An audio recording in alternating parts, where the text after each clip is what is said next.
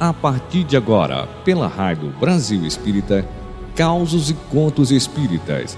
Apresentação Roberta Zagueto.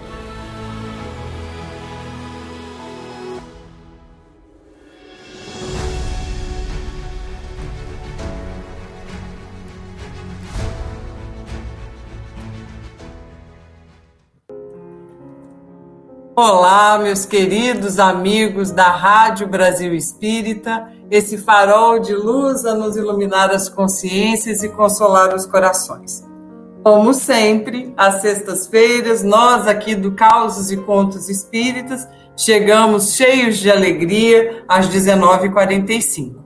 Lembre-se que o programa fica disponível, pode compartilhar com os amigos. Aliás, ative o sininho, se inscreva no canal para que você não perca nenhum dos programas da Rádio Brasil Espírita.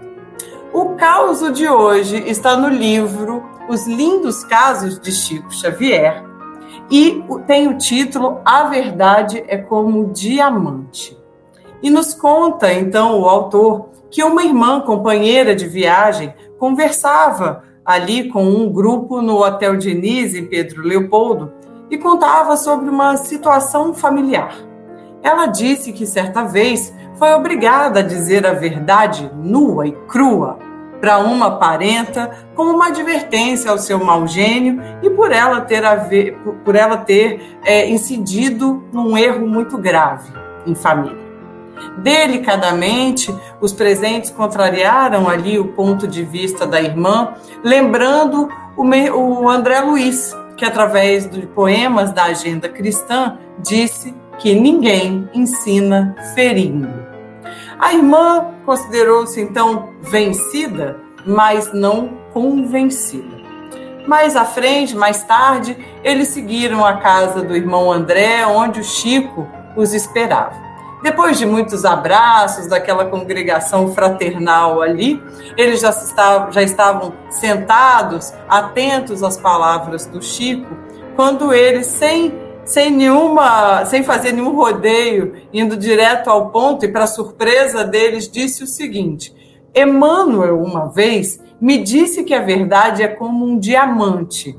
Todos se olharam né, e perceberam então que os espíritos ouviram a conversa do hotel. E aí o médium prosseguiu.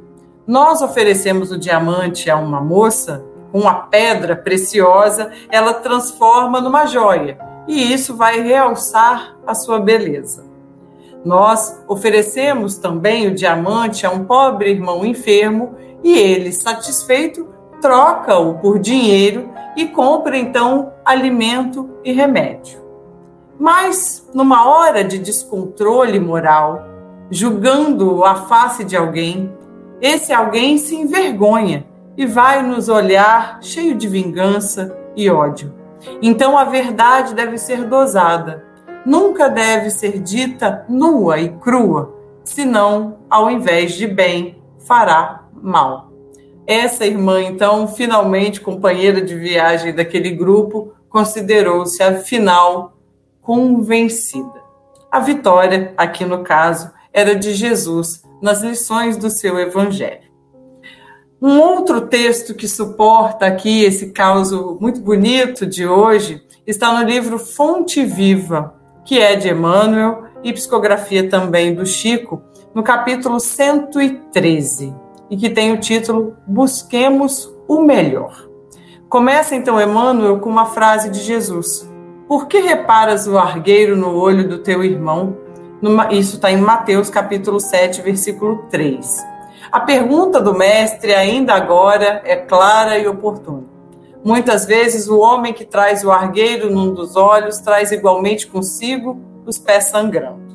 Depois de laboriosa jornada na virtude, ele revela as mãos calejadas no trabalho e tem o coração ferido por mil golpes da ignorância e da inexperiência.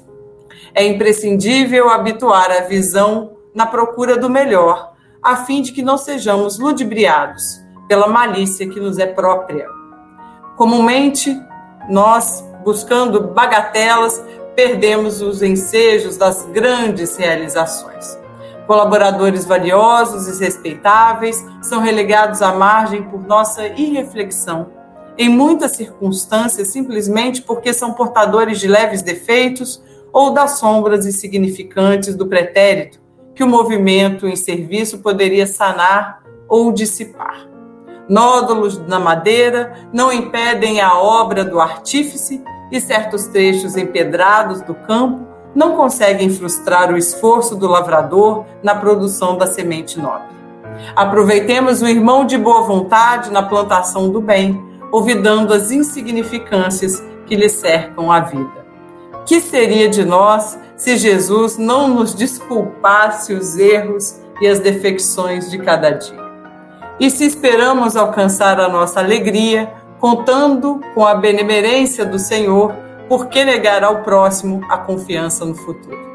Consagremos-nos à tarefa que o Senhor nos reservou na edificação do bem e da luz e estejamos convictos de que assim agindo, o argueiro que incomoda, o olho do vizinho, tanto quanto a trave que nos obscurece o olhar, se desfarão espontaneamente, restituindo-nos a felicidade e o equilíbrio através da incessante renovação.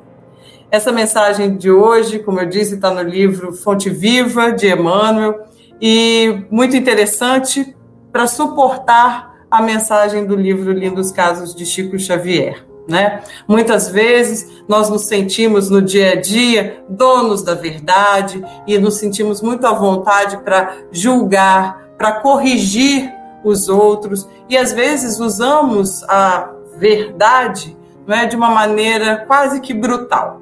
E com isso acabamos perdendo, entre aspas, entre aspas também, a pessoa. Né, porque ela, de, ela entra ali, de, fica, acaba ficando numa forma defensiva e não mais escuta o que a gente tem para dizer. Ao contrário, se a gente usa palavras de acolhimento, palavras de amor, palavras de estímulo, certamente essa pessoa vai buscar caminhar conosco. E é importante sempre lembrar, como nos diz aqui a mensagem de Emmanuel na frase de Jesus: o argueiro no olho do outro e a trave que nos obscurece. É sempre bom usar de amor, porque nós também somos muito falhos e também gostaríamos e gostamos que os nossos erros sejam apontados, corrigidos com amor, com carinho e com afabilidade. A mensagem de hoje é essa, meus queridos amigos. Um grande beijo. Até a próxima sexta-feira, aqui no Causas e Contos Espíritas. Paz e bem.